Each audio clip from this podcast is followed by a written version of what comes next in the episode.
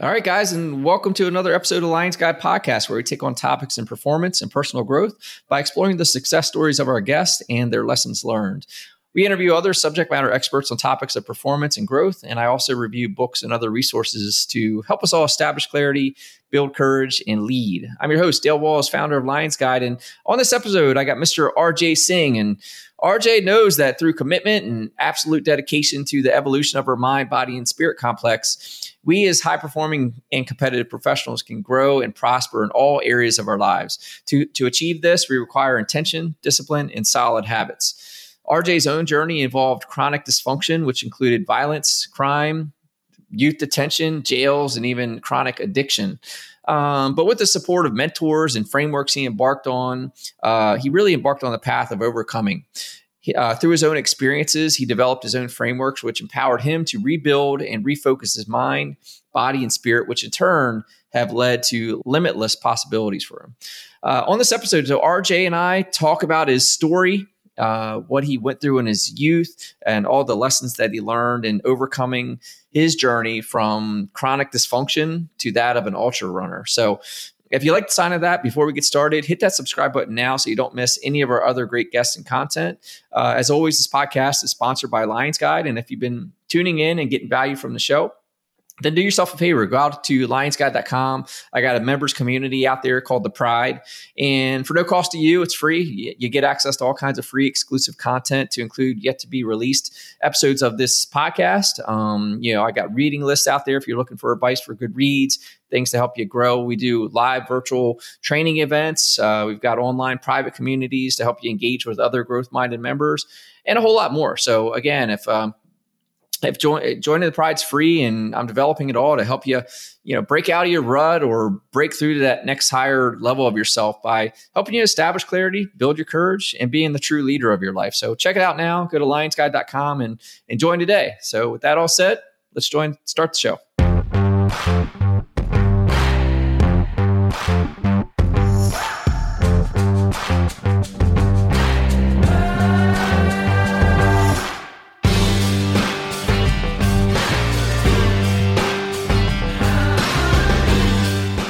right, on today today's episode of the podcast, we've got RJ Singh, and uh, he's dialed in from Australia, founder of Ultra Habits and host of the Ultra Habits podcast. So, RJ, thanks for coming on today, man. Uh, tell us a little bit about who you are and uh, what you do.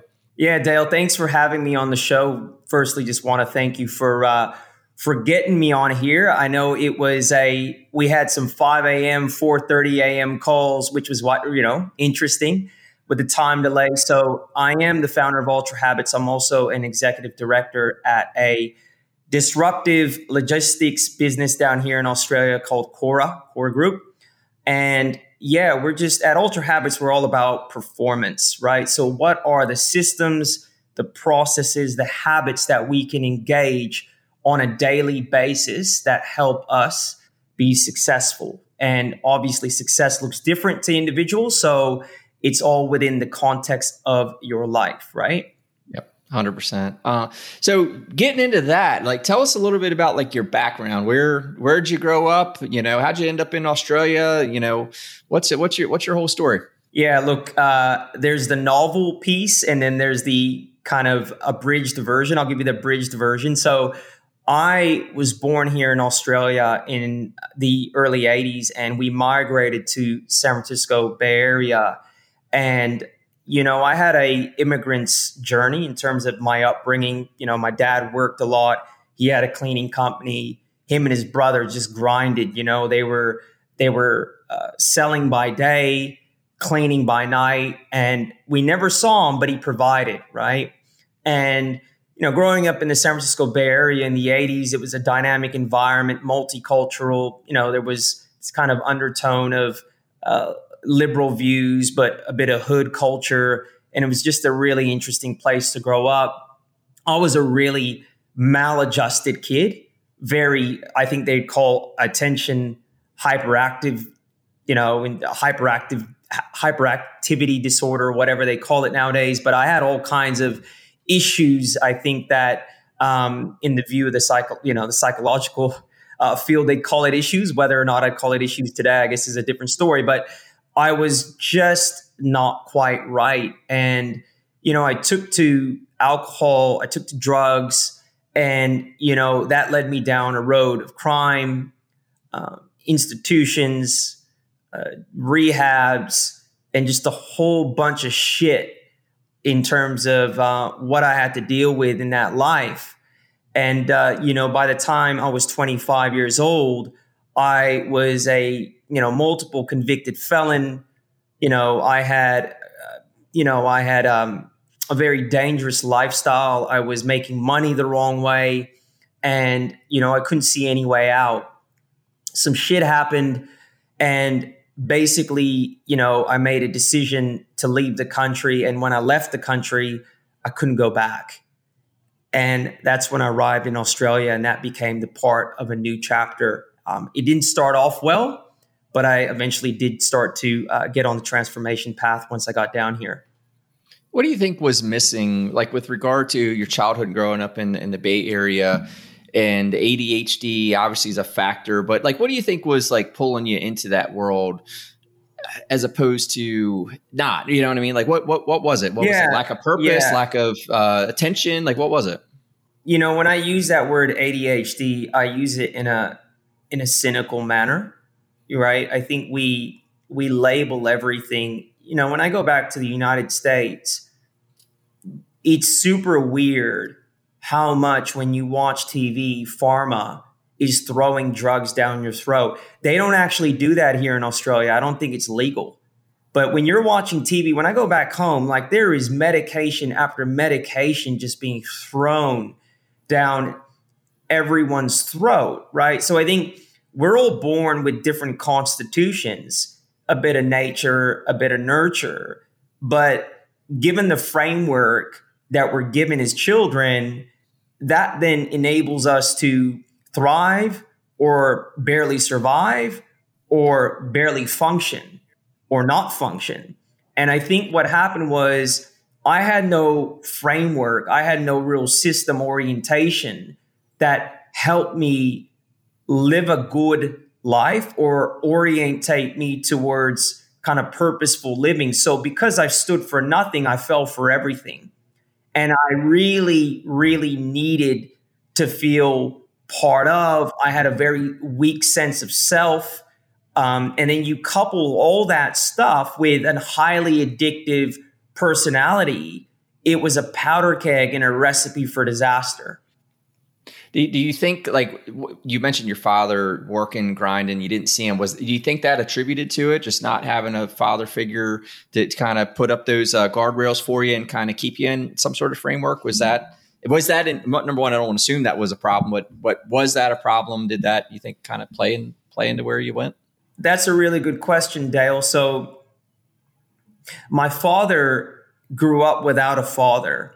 His father was murdered in an alcohol kind of fueled event. And my dad was an alcoholic. Uh, and he is an introvert and a very complicated man and a man that you really actually can't have a conversation with without him getting frustrated or being very difficult. So you're kind of walking on eggshells around him. In the 80s, he was even more volatile because he was a younger man. And I now know he was probably drinking throughout the day at the office. And, you know, we didn't really see him. He didn't, you know, his definition of success was providing a home.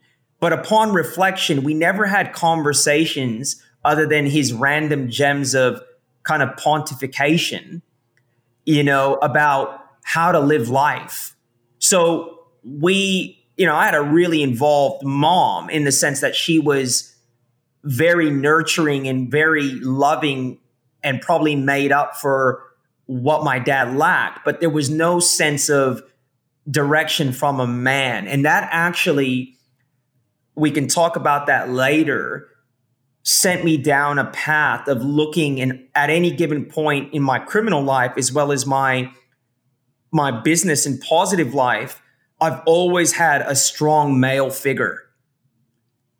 Uh, and I, I wonder how that correlates to the lack of that when I was growing up.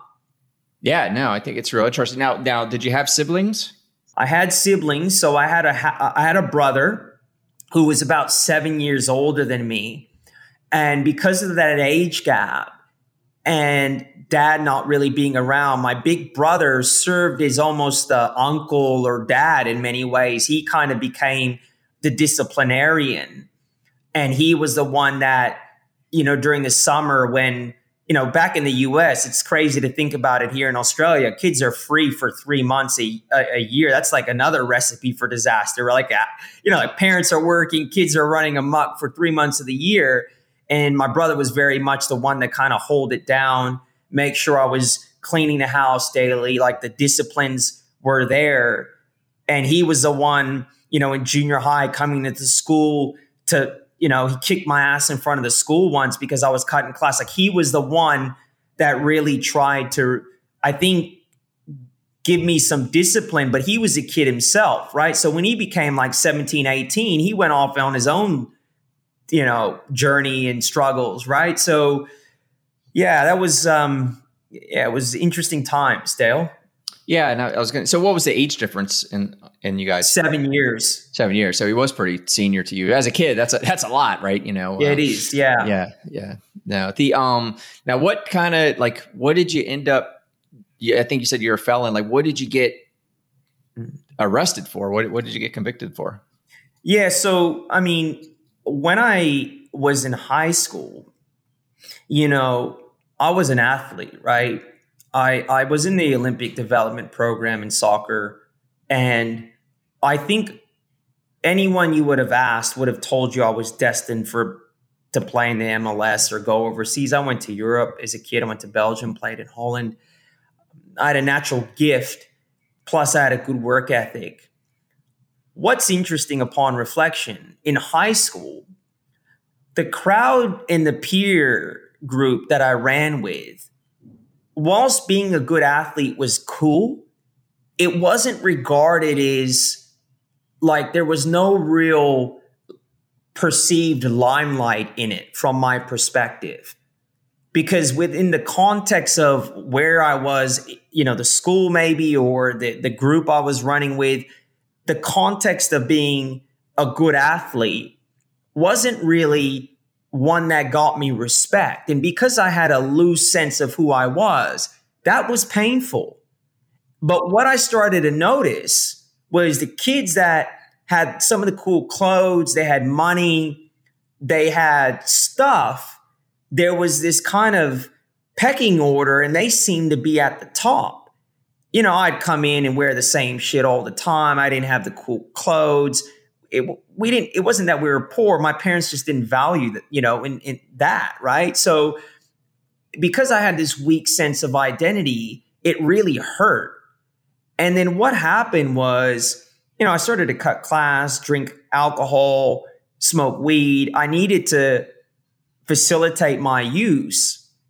And a drug dealer put drugs in my hands i think the first thing i sold was like lsd or acid and I'll never forget, you know, I'm 15, 16 years old. People are buying it from me, tabs, drops, they used to call it, sugar cubes. And the power I felt. And that was it. And I was good at it because I could hustle, I had drive, I knew how to talk, I knew how to move and groove. And now you got this 15, 16 year old kid who's a chronic alcoholic chronic alcoholic, finding a source of power and purpose, I had no chance. I had no chance at that point because now I found something that is getting me up that totem pole. And I that was it. That was it. You know, um, I, str- I, I tried to play soccer for two more years. I got on house arrest when I was 17. They agreed to send me to Europe because my coach was a, a professional soccer player. He was from New Jersey. He told the he told the courts I could live with him and go and play. And I lasted out in Belgium for a year because I was um, less than a year. I was just getting drunk and ha- hanging out at the the pubs with the old men, smoking cigarettes. And I came back to the US in my senior year, I got addicted to meth. And then that really took me down a dark path where you know you're talking about selling drugs, going to jail for distribution, firearms come into that. You know, I wasn't a violent person, but I knew that perception of violence was important.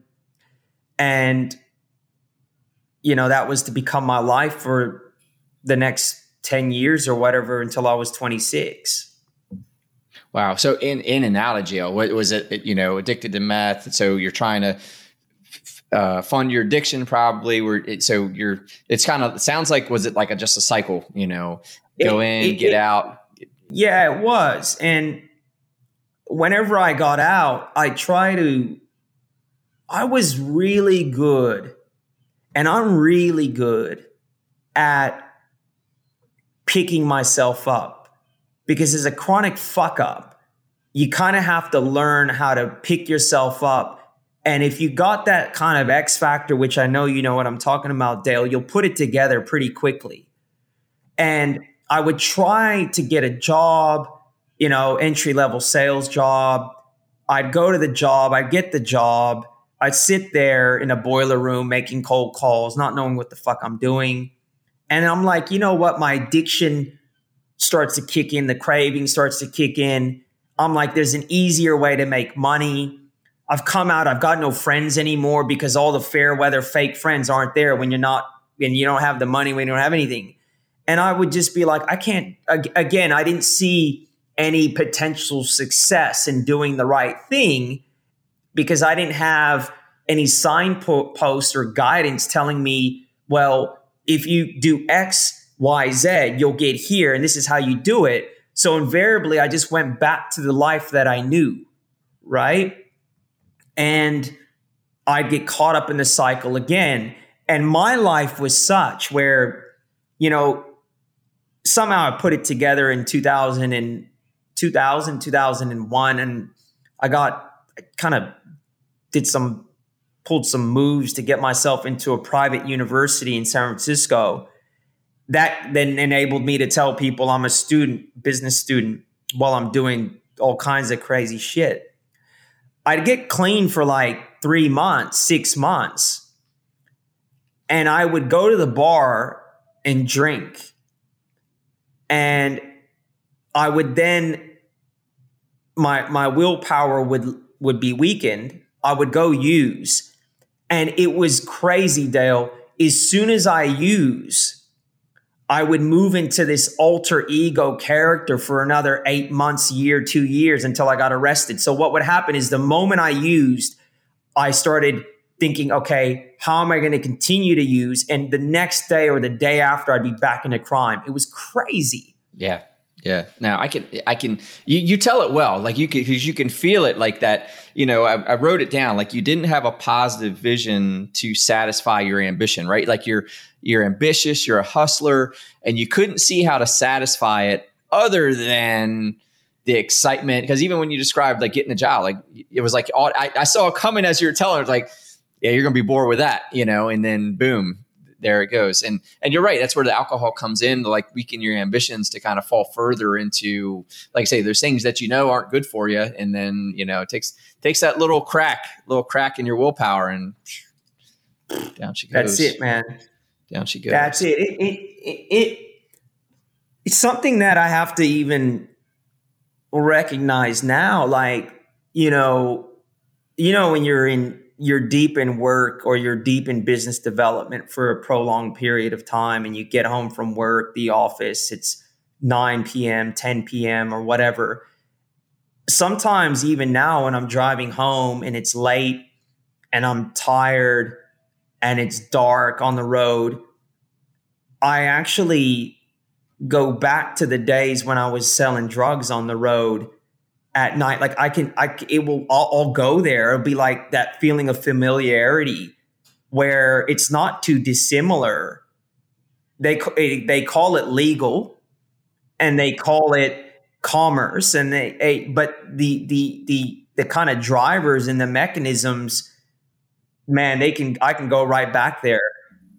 Right. Yeah. No, I, I can understand that drive, that um that hustle. I mean, you know, it, it, that's why they call it hustle in the streets, right? Like uh, in the hustle in the workplace now, it's it's it is the same factors habits like they're not used for the for virtuous means you know on the on the dark side so to speak but but those factors are there right? And that's why you're successful in that dark side. The same reason you're successful in the in, in the light side if you will in the workplace is because those factors apply both sides. It's just they're not not being put to a good use on the on the other i didn't know you know if you would have asked me you know when i started to move towards the powers of good or the light.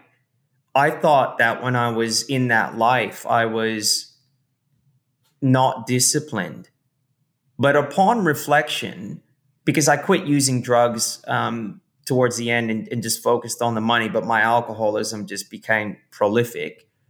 But if I look at the disciplines I had in play in terms of the finances, the um, the the way that I dealt with people, how I got up early in the morning when I wasn't hungover, the planning of the day, the execution of that plan. There was a lot of intention there. And there was a system there that was really driven by my energy my ambition and there was a structure. But because i had this addiction i was inconsistent. And obviously because i'm operating in a subculture which is completely illegal. Um, but there was a correlating there are correlating factors for sure. Right. Yeah or, or habits if you will you know um, so where what was the tipping point that you know so hmm. all this is going on in the states for 10 years like what what transacted to take you out of that situation to to australia? Yeah.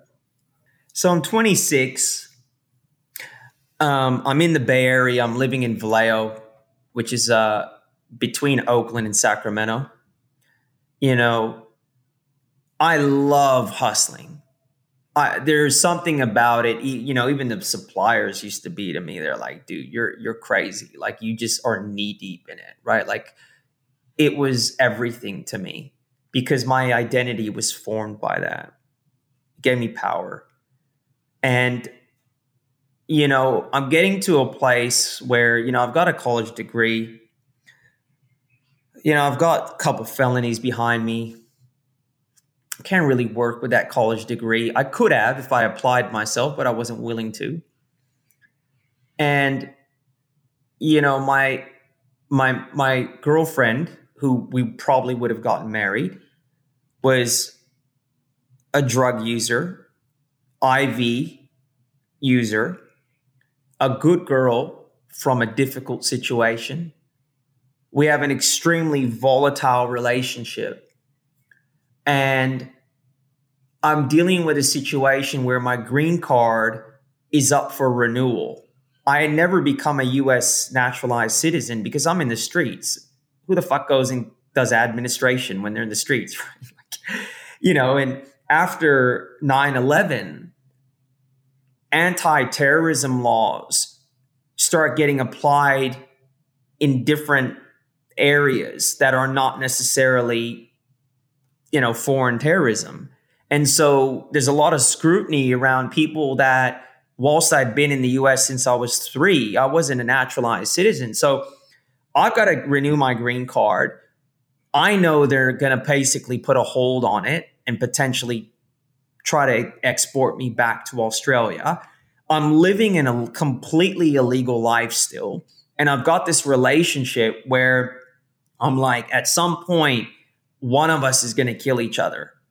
We loved each other in some weird, sick, twisted way. Maybe it wasn't. Maybe it was. I don't. I don't know. But I just remember talking to my mom about a week or so before I left, saying, "You know, mom," and she had always been my support, my rock, right? Like, I can't pull myself out of this.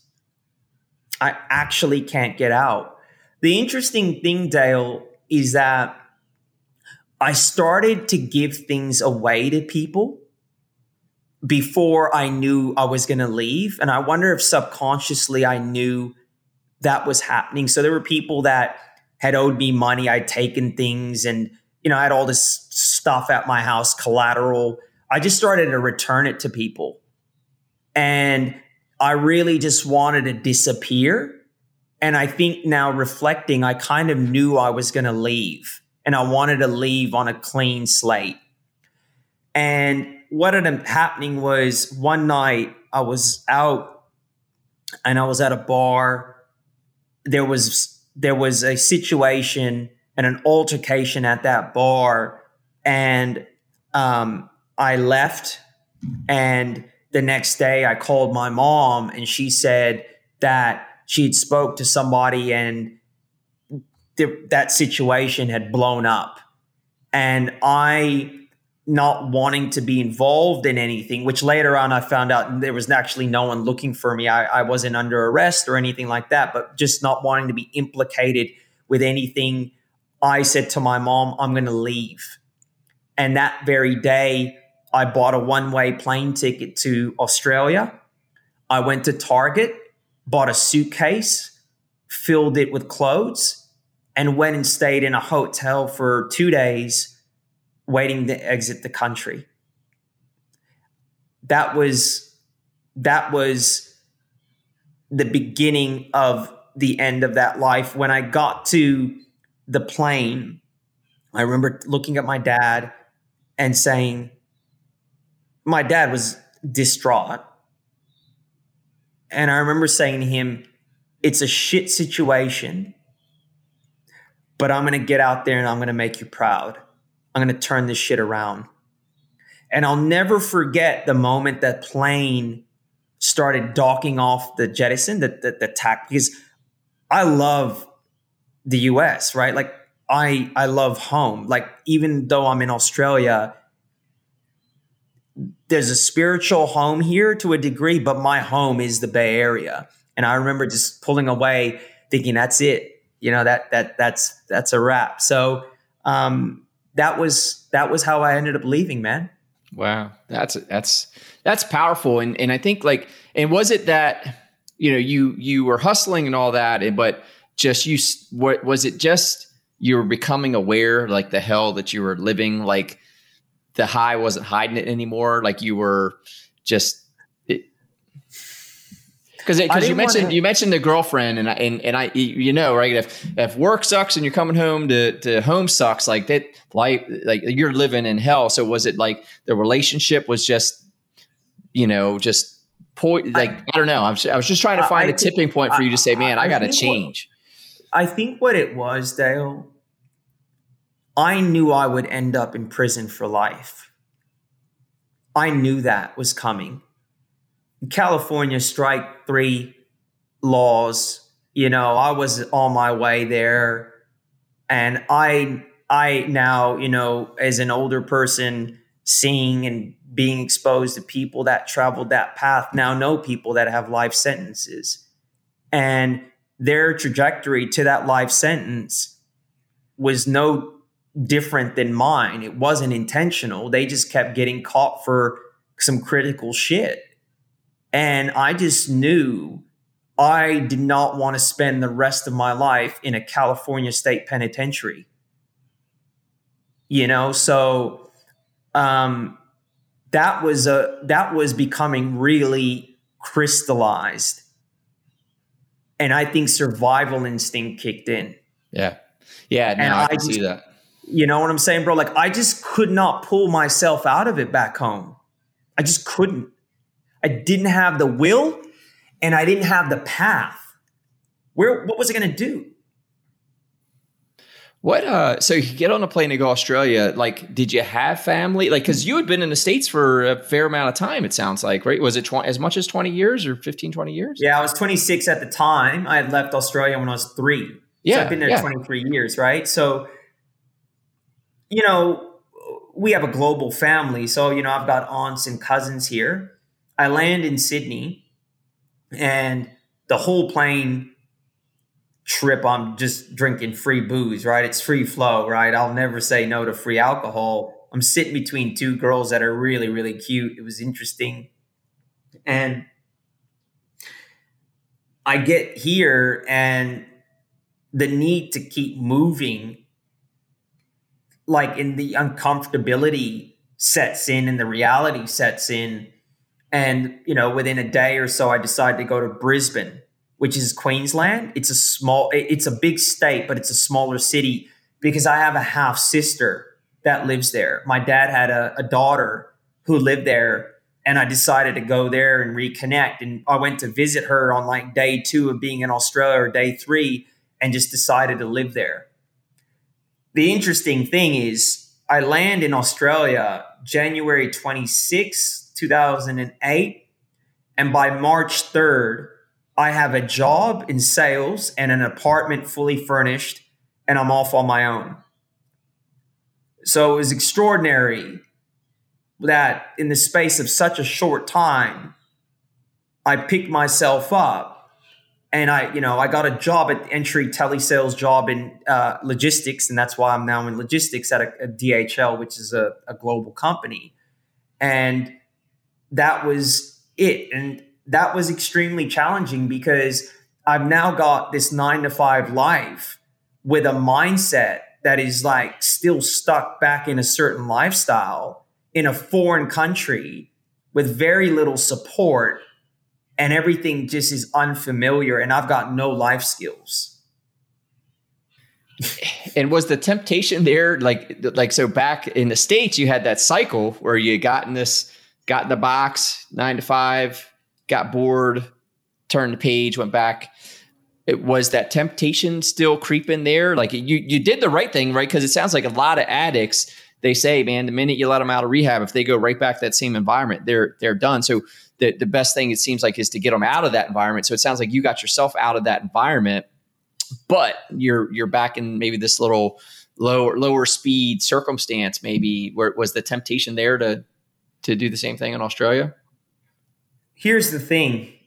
I quit any drugs well before I got here. I knew I could not use drugs here because I knew that if I used drugs, I was done. My alcoholism became prolific and very dark because now I'm living in my head of where I came from, heartbroken, underskilled. Ambition has got me to a decent starting point, and I'm battling now the fact I'm drinking every night, but I've got to go to work, which I never had to do. That was hard. Now, my drinking and where I was drinking in Brisbane was interesting because I was going to the seediest strip clubs and using it as a bar because that's what I felt comfortable in being where everything was loose and you know and people were just it was just debauchery, right? And that's where I felt very comfortable. So, you know, I did that. I held it together for a year and then fell apart. And, you know, went to France to go join the French Foreign Legion, was there for a while, aborted, came back here with nothing, and then, you know, got another job I thought I'd now learn my lesson, kept drinking through that job, and that fell apart. And then I got another job at a firm where it was privately owned. They were a disruptor. They're now my biggest competitor at Cora. But I met one of the directors there um, who took a major liking and interest to me. And he was a natural teacher and a lover of the underdog and a lover of the Bay Area, which was interesting because he lived there. And I basically surrendered my story to him one day at the height of my drinking. Um, and that was the turning point. Up till that point, did many people know your backstory and what you had come from? Certain people that I was working with, like peers, did. And to be fair to the company that I went to once I came back from the French Foreign Legion, they're a massive corporate organization. The directors would show up at my house because I would be, you know, I'd go AWOL for two or three days. The sales manager would lie for me. There, they saw a lot of potential in me. One of the sales managers in a different division tried to take me to church, right? Like they tried, but there was something missing there that when I got to a place about a year later, I was in a much better place to embrace transformation and change. Mm, mm. And then this mentor, do you feel the mentor kind of filled that that that fatherly figure that you were kind of missing maybe until that point? It's funny because we caught up yesterday. We catch up weekly. When I left that firm in 2015 to come to Cora, our relationship fell apart a little bit because we're deep competitors. And he felt I did the wrong thing on the way out, which I, I kind of did. I did. But we've reconnected now that I've moved to, to Victoria. I've moved back to the state that he's in because Cora head office is here. And now we're seeing each other every week. Our kids are the same age. It's very special. Like we have two kids the same age. He's in a much better place, much he's much better balanced. He used to be he modeled some really prolific workaholism. Um, but we caught up yesterday, and I said to my wife, I said, I haven't been around Matthew consistently for since 2015. And now I see him every week, twice a week. I said, I have such a deep emotional connection to this man and trust. And it's just like I feel like for the first time in six years, I've come back to a place where I have someone in my corner from a business perspective, like in that life. Like my wife's totally in my corner, but I can't have those conversations with her. And it's just profound um, the the level of buy-in I have to this guy. Um, but to your earlier question, yes, I do. I feel what happened was when we going back to when I joined his company in 2010 is when I joined his company. I was a sales rep still drinking, but at that point I'd fallen enough here in Australia to know I needed to focus on work and the environment, the culture, because it was privately owned, there was something special there, right? But I'm still drinking madly. I'm like, this just it's just crazy, right? Like I'm coming to work with stitches in my head. People are asking me what happened. Like I got hit in the head with a bottle, telling them I fell off a bike. Like it's just weird shit, right? Like, and and they've got this sales manager who's not a partner, and he's driving me because he's he knows that through driving me, it's driving everyone else.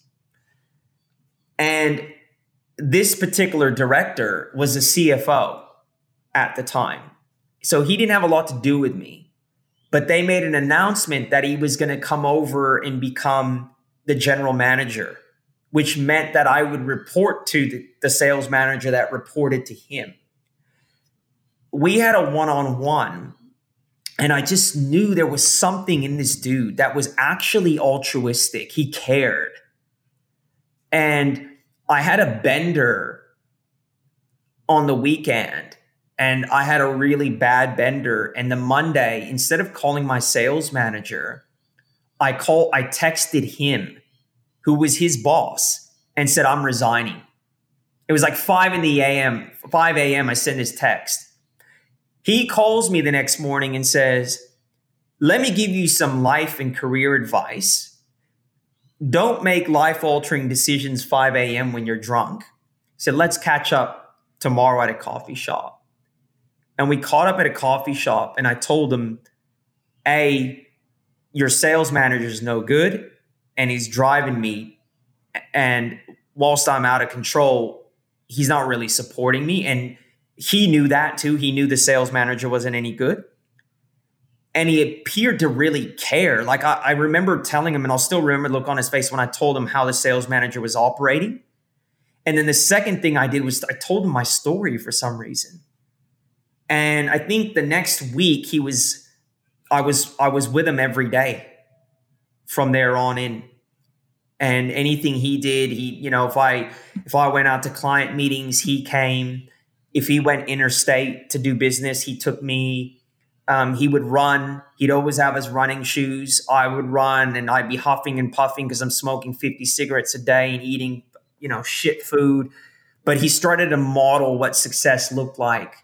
And what he told me without telling me was, "You're my tribe, RJ. You just don't know it yet." And once I got that messaging, oh, I was off.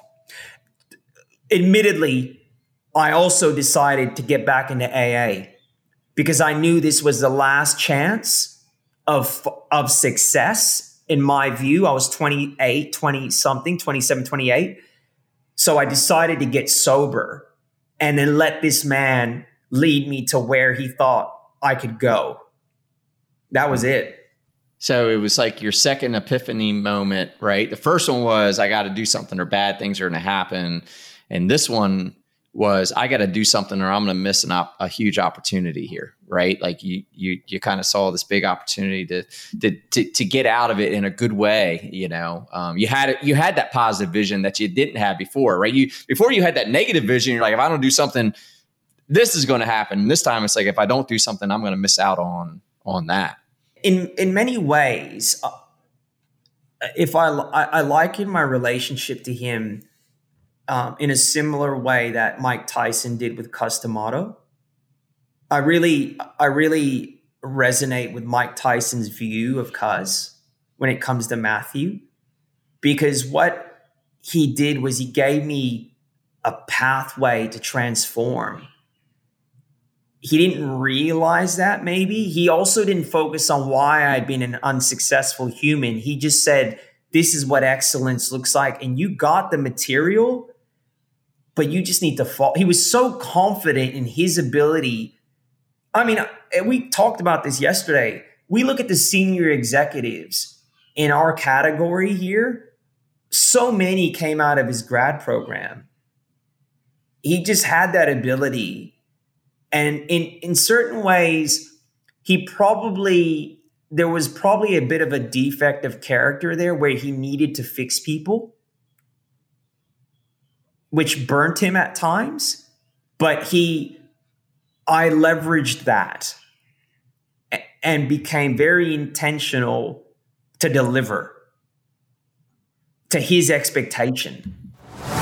Hey guys, Dale here, and I wanted to take a quick break to invite you to join the launch of the Lions Guide community called The Pride. You see, whether it was at work dealing with the demands of the day or maintaining the demands of my life at home, I always seemed to feel like my struggles were unique. Like somehow I was the only one struggling to find joy amidst all the weight that I felt I was carrying each day. And you know, what I've come to realize is that we all have our struggles that we're up against, and it's pretty demanding. The only way to rise to those demands is to decide and make the change to adopt a growth mindset, to be what I call a high performer. And that's why I started Lions Guide. I want to help you break through to the next level of you and your ability to not only meet, but exceed those demands on you. And in doing so, find your joy again. If you're a growth minded individual ready to make a change, then I'm here for you. And this is how you get started.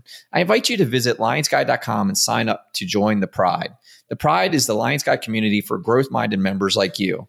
Once signed up, you'll get special access to all the free content and resources I'm putting out there. You'll also be invited to join my live online events where I host sessions on personal growth and high performance. You'll also be able to engage with other growth minded members on our private online group. Also, if you enjoy the podcast as a member, you'll get access not only to all the podcasts, but also the podcasts that have been yet to be released. So get access to all this and more. So break out of that rut break into your next level and join me on lionsguide.com and let's grow together. Go to lionsguide.com and become a member of the Pride today. Now back to the show. Setting an example is to me like one of the most powerful leadership traits leadership influence whichever right you know show people what's possible you know um, when you see it you can believe it you know and, and, and especially when it's like close to you like that or, or you can have a mentor that can help uh, you're not just seeing it on TV. You're not, you know, on the tube. You're, you're you actually have that resource at hand, you know, to kind of see it firsthand and then inquire and learn and you know all those things. So what? How did things transpire from there? So have you? So are talking about the AA stuff. So you're a non-drinker now at this point, I would imagine, or complete abstinence, bro. Um, I've been sober for over 10 years. Wow. Congratulations. I look to rid and look to minimize vice. I have a Stoic's perspective without being a practicing Stoic. I, I work out of some of their journaling.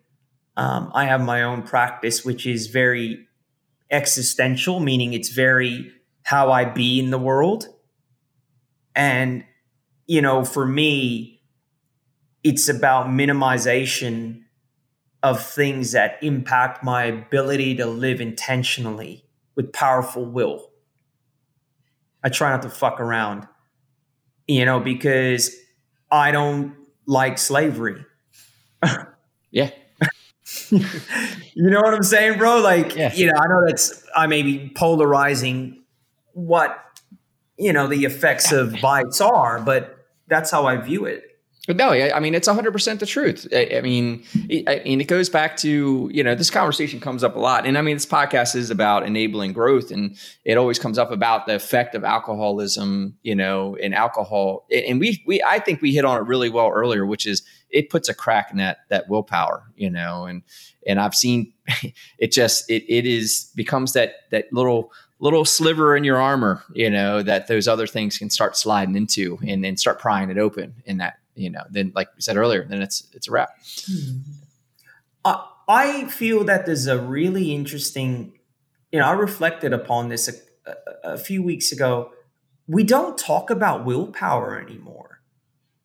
Have you noticed that as a society? Like it's something that we just don't really discuss. well, man, so you know, because everything's this huge comfort zone. You know, there's this huge comfort zone. Like, why do you have to have willpower today? I mean, there's there's no necessity really. I mean, what what's the necessity to have the willpower to let's just go easy, be fit?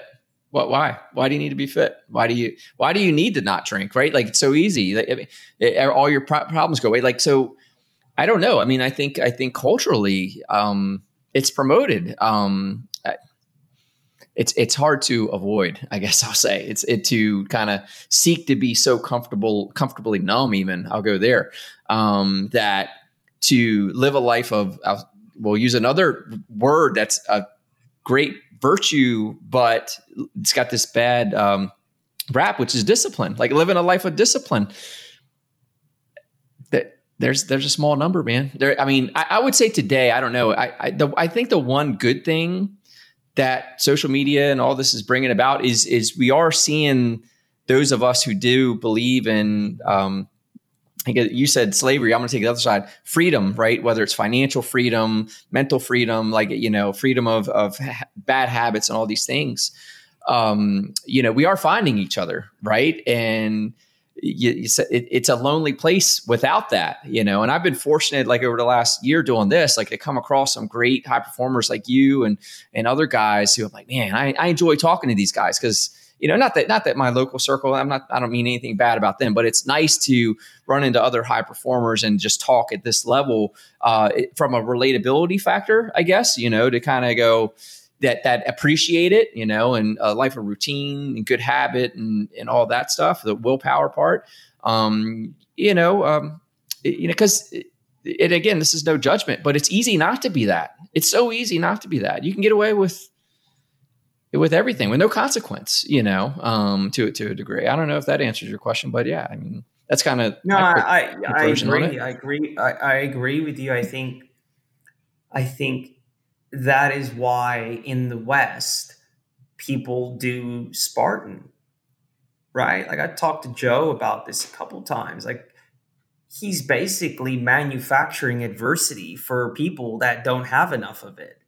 And we're celebrating ourselves for for strengthening ourselves Why do we do that? Because subconsciously we believe we're weak.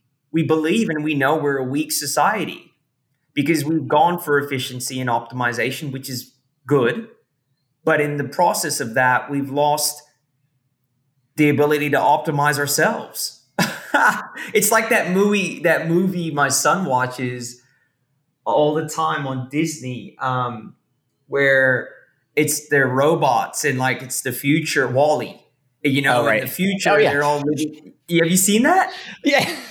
You know, they're all like overweight. They don't want to move. They're on a ship. You know, like, and the robots that are doing everything for yeah. them. Like, we don't even need to need to leave our house to socialize anymore, right? Like you know. Yeah, yeah, yeah. Uh, yeah, uh, yeah, and I think, I, I, and I think you know, look, it's no surprise that you can map all the current mental health crisis stuff to this very primal need of fulfillment and engagement and and and meaning. You know, uh, we talked a little bit earlier about like lack of meaning and the effects of that. We're seeing so much diversity in the negative effects of kind of what's what's going on today with everything kind of again being so accessible and easy to get and easy to indulge on and in this this this this dopamine market you know of whether it's sugar or social media or, or i mean it just it's like I say, it's so easy just to be comfortable and, and satisfy these um, these uh, bad habits and and avoid good ones. And you got there's no necessity.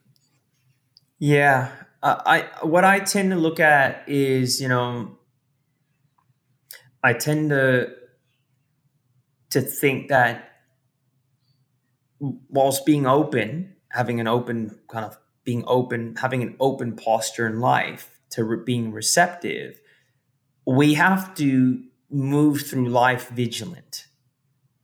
Vigilant not against this perceived political enemy. We're, we're vigilant now against the wrong things, I think, like ideas, and we can't debate properly. Like we're vigilant in ways that I think may not be effective. But what I mean by vigilance is vigilant to the decisions that are laid upon us and the paths we take with those decisions, micro decisions. Am I vigilant when I walk to the company fridge after there's an apple sitting there and there's a fucking bag of candy sitting there? My vigilance is going to move me towards the right decision. But we don't live that way. We're on uh, autopilot. Yeah, I was thinking this morning, man. Uh, because I think I think you just said it right. This manufactured enemy, right? And I was thinking this morning. I said we found the enemy, and and he is us, right? Like that that old quote, like it is us, man. You know, we're we're our own detriment. Like we're so tangled up in these external conflicts and politics, and it's a great distraction for from the stuff that we know we should be doing right to your part or like we, we know we're wrong we know we're weak we're you know but we're not willing to go through the pain to test ourselves and whatever um you know again living that living that comfort life um so which which is which is a better spend of your energy if you're of that mindset going to the gym or getting online and complaining about the latest divisive political debate right you can go exhaust your primal energy on literally nothing you know literally nothing um, but it's so easy to do that. And and like, again, the more just like I say this morning, I was kind of reflecting on it, just kind of you know in my head. I was like, yeah, we, we found the enemy, and he is us. Yeah, like we're just I, I, we're in a spiral here with with all this social discontent. You know, well, really. yeah. Well, here's the go, right? Like, I think that there's when you look at that, like, I will teach my children to be the change they want to see. And what that means is we strengthen the, the, the man or woman should strengthen themselves first and with the view of impacting their environment. If an individual is simply pontificating about change, eh, they're actually not and not embodying that change, they're part of the problem. So if an individual isn't strengthening their mind, body, spirit to be a better member of society, then their rants and raves are actually adding fuel to a fire because they're not coming with a solution because they should be the solution. Their very embodiment should be the solution. It's like what I talked That's about earlier, right? The greatest uh, uh, trait of leadership is setting the example, right? You don't need to be in charge of people, but you can set an example and indirectly lead them to a better way. I'd say that's the biggest thing I get back from this podcast since I've been doing it. And again, I just wanted to have authentic conversations with real people and, and overcoming challenges. Again, back to setting the example, seeing the example. And that's the biggest feedback I get about this. Like to alcohol for a moment you know, um, I'll get a lot of response like, "Hey, man, I listened to X Y Z podcast. You guys talked about not drinking, and so I gave it a try." And it's it, and they talk about the impact.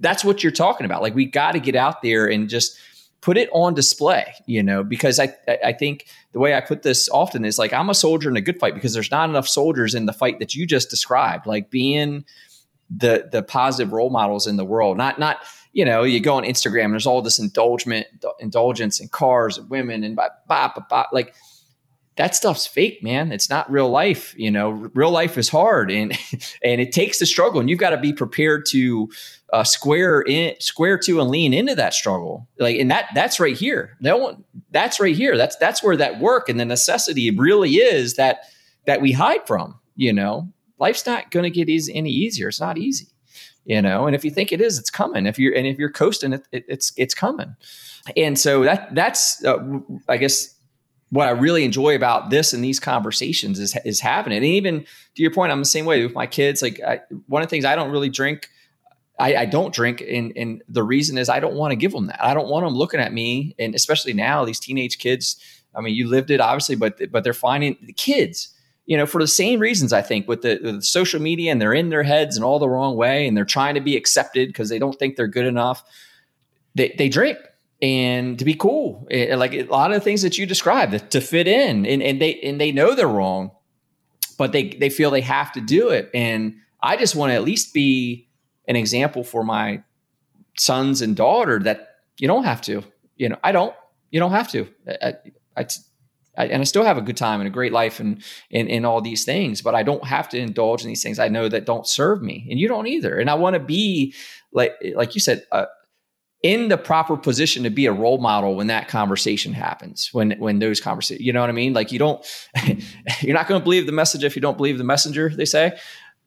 You know i, I want to be in that position you know and that might that might not be for another couple years but i want to be there. I want to be firmly rooted in my ability to say hey look eh, you don't need to do that. I don't do it you know and set a good example when and be a leader you know for, for my family in that regard. I completely agree with that. I think that for anyone that is you know we talk about male woman man woman uh, but particularly because we're both dads i think for any man that is really looking for a why um, and you you know they're struggling to find their own internal why you know look into the eyes of your children and understand that they should and could be your why because at some point they're going to look at you they are looking at you as the bar and that's a and that should be the biggest motivator for anyone. Because to your point, when that moment of truth comes, we don't want to be viewed as the hypocrite, you know, the hypocrite. And they'll see that real quick. Absolutely. Absolutely. I, I, I, had that in high school. I was kind of like, I'm not going to college. My parents didn't go to college. Why am I going to college? I mean, I just, I never even looked at it. Never, I, it gave me a great reason to not do good in school. I was like, well, my parents didn't go to college. I'm not going to college. So what do I care about my GPA? Who cares about an SAT? I'm not going to school. I didn't have a plan on what I was going to do otherwise, but I knew they didn't go. So I wasn't going. And, and that's it. Like you're, as a parent, you're you're you're handing a blueprint whether you know it or not you're handing a blueprint of life because you are all they have to model off of unless there's some other significant you know influence otherwise. And i think it's really important too. I think you brought up a really good point. Like you know if if we're a parent that we didn't go to school and we know our kids are going to be looking at that to have that conversation with our kids saying, look, we didn't go to school. I didn't go to university or I didn't do well in school, but this is why it's actually really important. And this is how I fucked up by actually calling yourself out on the fact that you're going to be a hypocrite because you're going to ask them to do something that you didn't do yourself, but explaining why. And I think a lot of us as parents don't do that. I, you know? parent parenting is a is a leadership role, right? Like, and, and, and, and a lot of a lot of stuff, a lot of conversations I love to have are about the. You know, we read all these leadership management books as if it only, you know, exists in that in that high rise. It exists everywhere. you know, even with yourself, like leadership management tactics apply to your everyday living, how you're managing your family, how you're engaging with others, non-work. Like, it it applies everywhere. It really does. So with with regard to where you went from there, so how did you get? Where'd you go from there? Like Ultra Habits. Tell me tell me the story on getting getting this together. Yeah. So getting sober was what I call the first crucible, right? And you know, I got sober. Business was uh, probably the second crucible for you know, like that happened concurrently. I was running to stay sane, running really far on the road, but just to stay sane. Instead of going out to the bar at night, I was running. And I've got, you know, this redefining of who I am through business. And 2013 comes around, and I'm kind of like hitting this place in my career of a pretty good sales guy but looking around me as to, and particularly Matthew, the previous mentor, as to what made him and what makes him special and what's enabling people to get a seat at the table. And, you know, capability is obvious. And I thought, well, how am I going to increase my capability? So I decided to embark on an executive MBA at a very, very difficult school program here in Australia. And that was the beginning of a four year journey of you know 20 hour study weeks whilst having to hit targets and that led me on a what i call my third crucible where it was one of education and infusing that street smarts with some dynamic functional capability which was pretty dangerous and is pretty dangerous now in practice and when the MBA ended in 2017, my wife said, "Look, we've just had our first kid. You you got to do nothing for 6 months, right? Like and she's a new mom. She's young. She still hasn't taken to being a mom yet. You know, there's a kind of teething period where women go from being a girlfriend, wife to actually living as a mother, right? And so I, I took six months off and um, because of all the study, I hadn't been running because running takes too long. I was doing, you know, 20 minute, 15 minute workout sessions, right? While I was studying. And I went for a run in 2017. Um, just we went to northern New South Wales. Australia is a beautiful place physically, just without parallel in many ways. Uh, along the east coast, um, New South Wales and Queensland, it's literally beach after beach after beach, you know. Um, and we went to a beautiful part of the country, not far from our home. Met up with my mother in law, and I went for a run, and I fell in love with it. And um, a friend of mine had told me they were signing up to this kind of thing called an ultra marathon. And early on in my sober days, I had gone hiking a lot and whilst hiking started to run, but I didn't know it was actually a thing. Had I known it was a thing, I probably would have never done business. I would have become a professional ultra runner, to be honest with you. But um, I signed up for this run and that was it. And it was um, so hard, so hard. And he's even is someone that running comes pretty natural to. You know, mile or uh, maybe you know 25 kilometers in i'm at the top of a peak i've got road running shoes my diet's all wrong i got i had no idea what actually an ultra ultra marathon on on trail would entail. I'd been tra- training on road. I'm at the top of this hill or mountain, this this climb. We couldn't even run; we had to climb. You know, full body spasms halfway through with no one there, and um, I I picked myself and got through it, and then that was it. I was I realized that this ultra running caper was really a culmination of my stance in life. and I knew that it would become my next crucible because it would become and enable me to learn more. It was going to become my physical crucible. I had done the running thing, or sorry, the MBA, the learning crucible, the business crucible. This was going to become the physical crucible. And so, what did that turn into? What do you? What do you?